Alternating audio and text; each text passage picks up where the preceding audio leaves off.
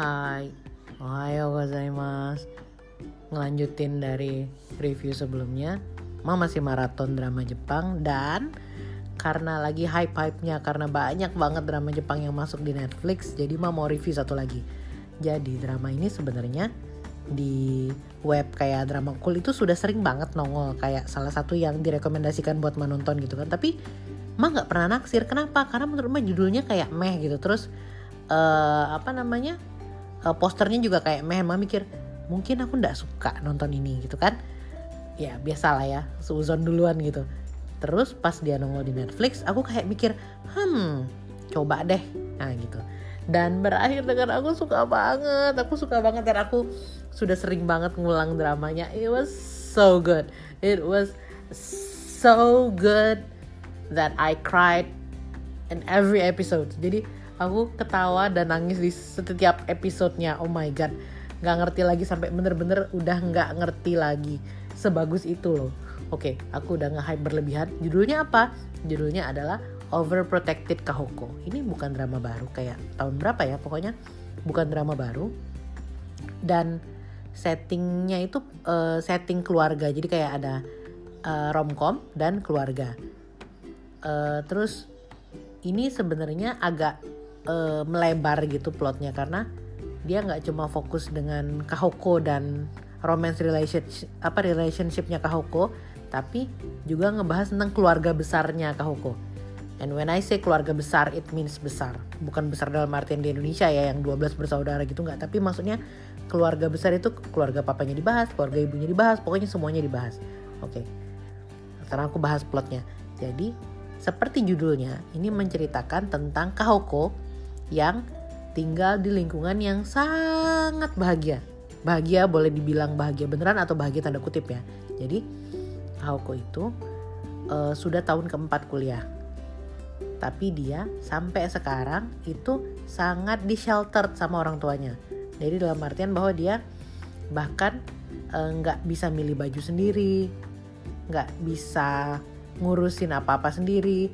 Dia bikin interview untuk nyari kerja pun di, diurusin sama mamanya terus dia setiap hari itu diantar jemput sama orang tuanya terus dia apa namanya uh, bekal dibikinin sama mamanya. Pokoknya semuanya di apa namanya diurusin sama orang tuanya. Sampai dia tuh di posisi di mana dia tuh bahkan nggak ngerti kalau yang uh, terjadi sama dia tuh tidak biasa gitu. Dia bahkan nggak mikir tentang konsep independen atau apa pun gitu. Oh ya satu lagi. Terus bahkan uh, apa namanya swikanya apa kayak kartu kartu keretanya itu yang ngisiin papanya. Jadi bener-bener kayak gitu orangnya. Dan dia selama ini ngerasa ya kayak ya udah nggak apa-apa gitu. Nah sebenarnya papanya tuh ngerasa harusnya kami lebih melatih Kahoko untuk bisa hidup di society, society gitu di dunia kerja di dunia nyata gitu kan. Cuma masalahnya dia tuh bapaknya itu selalu kalah semangat duluan gitu loh udah keburu kalah ngomong sama istrinya. Jadi dia kayak langsung nyik mengecil gitu. Oh ya salah satu yang bikin lucu dari drama ini adalah naratornya itu papanya. Jadi papanya Kahoko itu sering banget menganalogikan anggota keluarganya mereka itu dengan hewan. Jadi dia nganggap istrinya itu kayak meerkat gitu. Jadi kayak uh, apa namanya sangat cing gitu kayak kayak menatap apa dengan tajam matanya gitu. Kayak misalnya bapaknya bikin kesalahan dikit langsung ditegor gitu kan. Papa jangan begini ya. Kayak gitu cara, cara ngomong kayak gitu. Terus misalnya papa jangan pakai gelas yang itu ya nyucinya susah pakai gelas yang ini aja. Kayak gitu kayak gitu. Pokoknya nitpicking lah. Nah untuk Kahoko dia bilang Kahoko itu kayak katak yang mau dewasa tapi belum dewasa dewasa gitu. Jadi kayak berudu mau jadi katak tapi tengah-tengah. Jadi katak yang masih ada ekornya.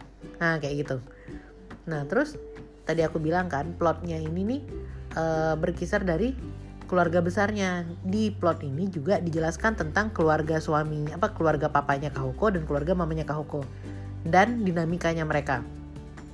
Jadi mamanya Kahoko itu yang aku bilang galak itu, dia ternyata cuma galak di lingkungan tertentu.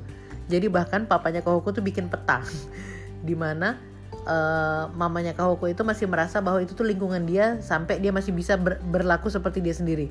Kalau dia sudah keluar di luar dari peta itu misalnya ke rumah mertuanya itu mendadak suaranya jadi kecil jadi timid banget kayak gitu. Dia bahkan nggak berani untuk bawa mobil ngelewati jembatan. Segitu timidnya dia pada saat dia keluar dari zona nyamannya gitu. Terus dijelasin juga keluarga bapaknya seperti apa keluarga ibunya seperti apa gitu. Jadi di keluarga ibunya itu uh, mamanya Kahoko itu anak pertama. Jadi dia ada dua adik cewek dua-duanya. Terus kakek neneknya Kahoko tuh masih ada semua dari papa sama mama. Nah kakek neneknya keluarga Kahoko yang dari ibunya ini ini neneknya yang paling akrab sama Kahoko dan neneknya tuh tipe yang ngurusin semuanya. Jadi dia yang mirip sama mamanya Kahoko tapi versi lebih manis pokoknya lebih lebih lebih ramah lah mungkin ya karena nenek ya kalau sama cucu kan cenderung lebih manis mungkin daripada ibu sama anak gitu kan.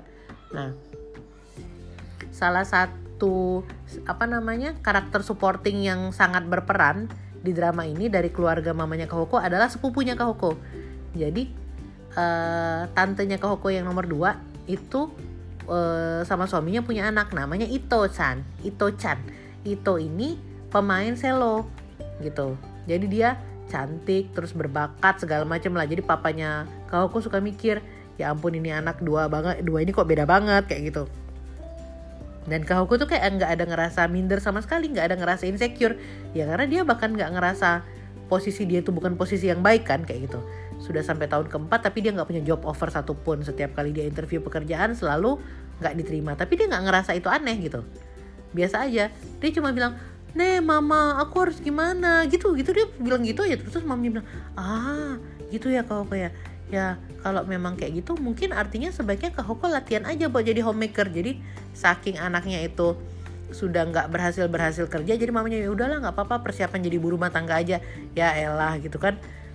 Maksudnya bahkan ibunya tuh nggak berusaha untuk bilang kamu belajar ini kamu latihan itu nggak dan sebenarnya masalahnya Kahuku tuh bukan cuma kenyataan kalau dia itu di shelter tapi kenyataannya bahwa dia pun tidak uh, rajin belajar gitu. Jadi dia kayak bingung kelebihannya apa sebenarnya kalau secara akademik ataupun secara kemandirian. Tapi kelebihan utama Kahuku tuh adalah dia tuh hangat gitu ya. Mungkin nggak mungkin lah ya apa namanya dibesarkan dari keluarga kayak gitu pun nggak ada kelebihan sama sekali. Pasti ada kelebihannya. Nah salah satu kelebihannya adalah Kahuku itu sangat empati sama orang lain dia orang yang pertama sadar kalau misalnya di keluarga itu ada yang sedih, ada yang bete, ada yang sakit gitu. Dia orang yang pertama yang. Terus dia sangat affectionate. Ya, efek dari tumbuh besar di lingkungan seperti itu kan dia sangat affectionate. Jadi dia sangat gampang untuk bilang, "Papa Daisuki, Mama Daisuki dayo" gitu kayak uh, kayak "Papa aku sayang banget, Mama aku sayang banget" gitu. Jadi kayak dia sangat mudah untuk uh, affectionate menunjukkan rasa sayang dia sama keluarganya. Kenapa? Karena dia disayang gitu. Nah, pertama kalinya Kohoko itu sadar bahwa dia itu apa namanya uh, overprotected. Sebenarnya bukan dia sadar sih, dia disadarkan. Karena waktu awal-awal dia masih nggak ngaku kalau dia tuh kayak gitu gitu. Pokoknya dia masih kayak denial. Jadi dia ketemu sama orang secara nggak sengaja pas di kantin gitu, terus orang itu ngejatuhin barang. Nah, terus Kohoko ngebalikin. Nah pas mereka lagi duduk makan bareng gitu, si cowok itu ngelihat, oh ya nama cowoknya Hajime. Nah, Hajime itu ngeliat kok bekal kamu bagus bener? Aku tuh tidak baik kayak enggak aja dia bilang ah ini bekal bikinan mamaku dibilang. Terus dibilang wah bekalnya bagus banget ya enak banget dibilang. Nanti aku bilang sama mama bakal ada apa kalau ada yang muji bekal bikinannya.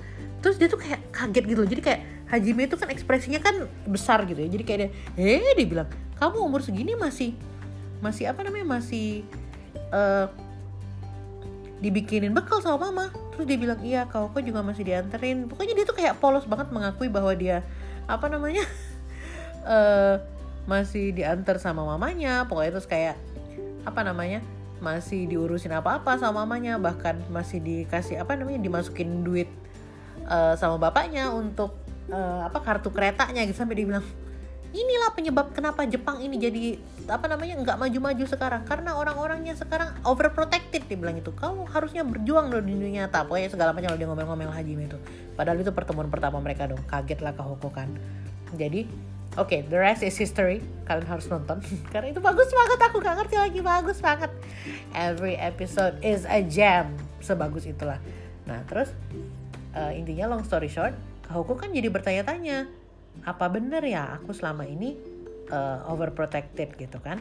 Akhirnya Kahoko memberanikan diri untuk bilang sama ibunya bahwa aku mau coba. Oh awalnya ibunya nggak terima dong. Sampai ngambek sampai keluar rumah gitu kan. Tapi ya tentu saja akhirnya uh, Kahoko belajar kayak gitu ya. Karena kan kalau dia kayak gitu terus-terusan dia jatuhnya nggak bisa uh, apa berinteraksi di dunia nyata kan gitu. Nah yang menyenangkannya juga jadi gimana ya Kahoko sama Hajime itu saling melengkapi. Aku sebenarnya bersyukur Kahoko ketemu sama Hajime. Di satu sisi apa brutal honestnya Hajime itu me, apa menyadarkan Kahoko posisinya kayak gimana. Tapi di sisi lain Hajime itu baik banget. Dan dia tuh sincere banget gitu. Aku kebayang sih kalau orang kayak Kahoko ketemu cowok brengsek gimana lah habisnya itu sudah. Dan Hajime itu dia e, keras dan kasar kayak gitu karena dia punya pengalaman dia sendiri. Jadi Hajime itu anak yang hidup di panti asuhan dari umur 7 tahun. Jadi ibunya itu ada semacam problem gitulah waktu kecil Hajime kan nggak tahu ibunya ada masalah. Ibu Hajime cuma tahu bahwa ibunya itu ngebuang dia. Makanya dia jadi anak yang tinggal di panti asuhan kayak gitu.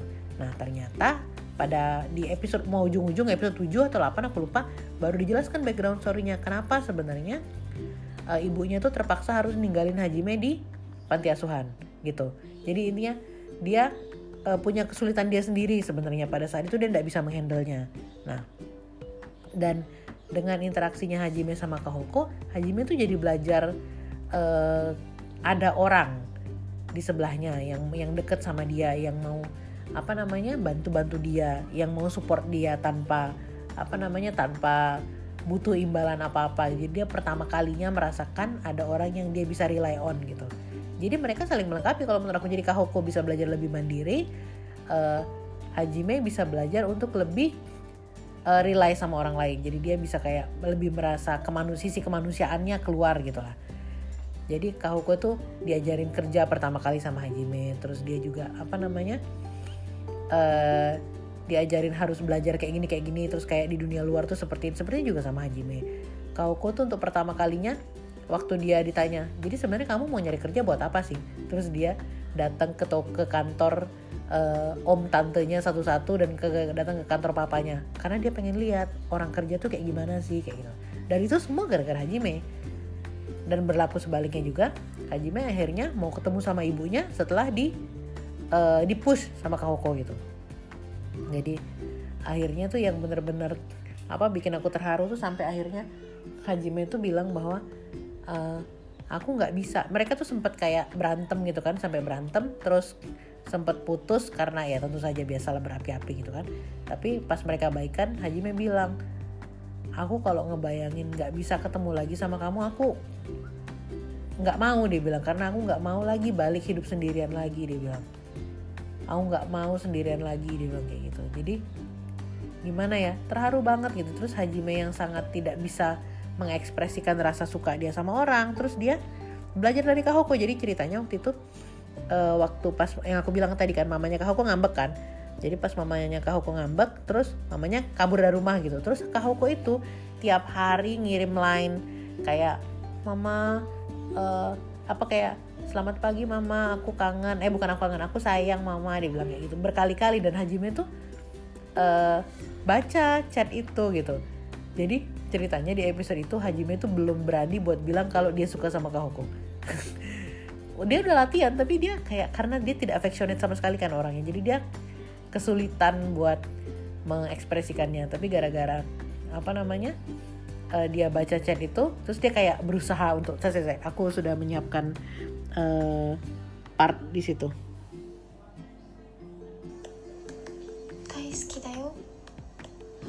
Nah dia chat gitu kan. Kahoko ngechat terus uh, Hajime tuh ngeliatin chatnya.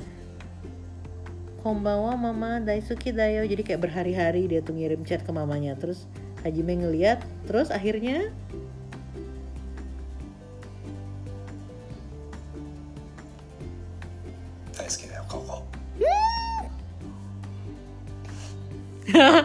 Hari bilang Daisuki Dayo Koko dan yang luar biasa itu ya interaksi mereka tuh ya ampun kocak banget. Jadi kayak apa ya panik-panik bergembira gitu loh.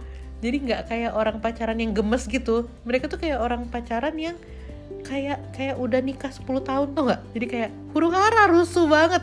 Jadi abis pas dia ngomong Daisuki Dayo Kanoko kak Kanoko lagi Kahoko pun dia tuh yang kayak langsung Kahoko tuh kan kayak nggak percaya gitu kan. Terus dia bilang hei jane apa kayak sampai kayak berantem gemes banget tante ya sedikit aja.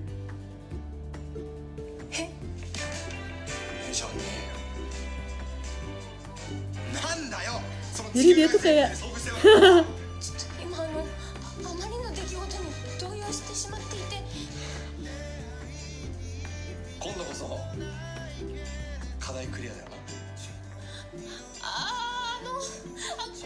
ごめんもう一回言ってくれないかな今心の準備ができてなかったから無理に決まってんだろそんな仕切り直しとか言われたってよそんなこと言わないでお願いだからこういうのは自然な流れで言わないとダメなんだよ gemes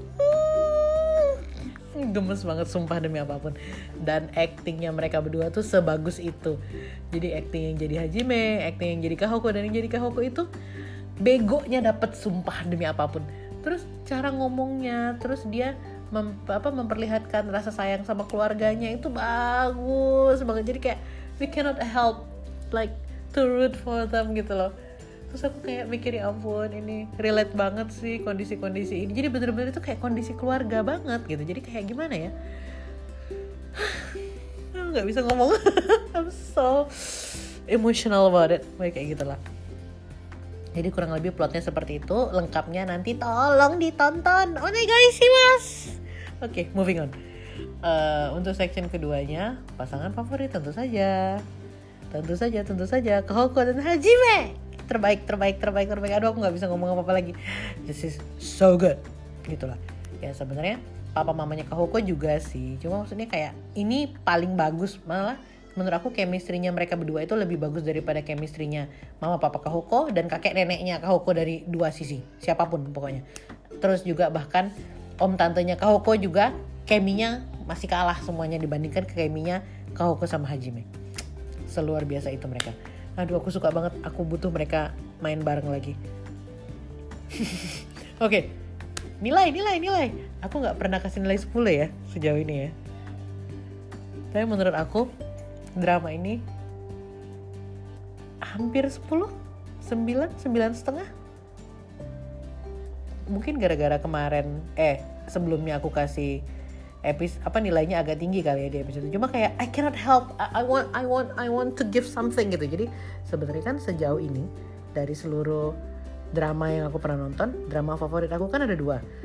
Uh, My Mister sama uh, Love O2O nah ini masuk apa Overprotected Kahoko tuh masuk top 3 sekarang. Dan menurut aku tiga-tiga drama ini kan feelingnya beda. Uh, yang My Mister itu kan yang sedih bangetnya the darkness side of human gitu kan. The dark side of human gitu. Terus uh, Love Auto itu kan murni uh, candy bahagia kayak zaman zaman SMA kuliah gitu loh. Jadi kayak high teen mu apa drama gitu kan. Yang kalau kita tuh super bahagia elated kalau nonton. Dia nggak ada periode sedih-sedih sama sekali. Nah menurut aku Kauko ini gabungan dari semuanya. Ada sedihnya ada senengnya ada pembelajarannya ada tentang apa keluarganya ada relationship. Jadi ini komplit menurut aku. Jadi kita punya perwakilan drama Korea dari My Mister kita punya perwakilan drama Mandarin dari Love O2O dan kita punya perwakilan dari drama Jepang sekarang. Overprotected Kahoko. Jadi mungkin ya nggak apa-apa lah ya kali. Ini mungkin pertama kali aku kasih nilai 10 10 out of 10 10 untuk nilai aku pribadi dan 10 untuk rekomendasi. Aku bahkan ngerekomen adik aku buat nonton ini tapi nggak tahu ya mereka mau nonton atau enggak aku sudah berapa kali merekomendasi. Karena apa ya? It's so good. It's so relatable. It's so nice gitu. Jadi kayak apa ya? Ya menyenangkan lah menyenangkan touching juga gitu. Dan banyak hal-hal baik yang bisa dilihat juga di situ gitu. Hmm? dan it is still entertaining very entertaining. Dan sejujurnya nggak terlalu berat rasanya gitu. Ringan-ringan aja. Ya tapi jangan dikebut sampai habis gitu. Kalau dikebut dari awal sampai habis terasa beratnya. Karena bakal overwhelming perasaannya. Gitu sih. Jadi ini my first maybe 10 out of 10 aku lupa soalnya aku kasih nilai my mister berapa. Mungkin kayak gitu. Baiklah nggak tahu ya mungkin karena ini moodnya lagi happy dan apa eh, bahagia banget karena Netflix banyak masukin drama Jepang aku bakal lebih sering review tapi I don't know. Maybe we'll see. Baiklah uh, sampai ketemu lagi dengan Kak Ma di kamar aja. Masih di kamar aja sampai sekarang. Sampai ketemu lagi dengan Kak Ma di kamar aja berikutnya. Bye bye cane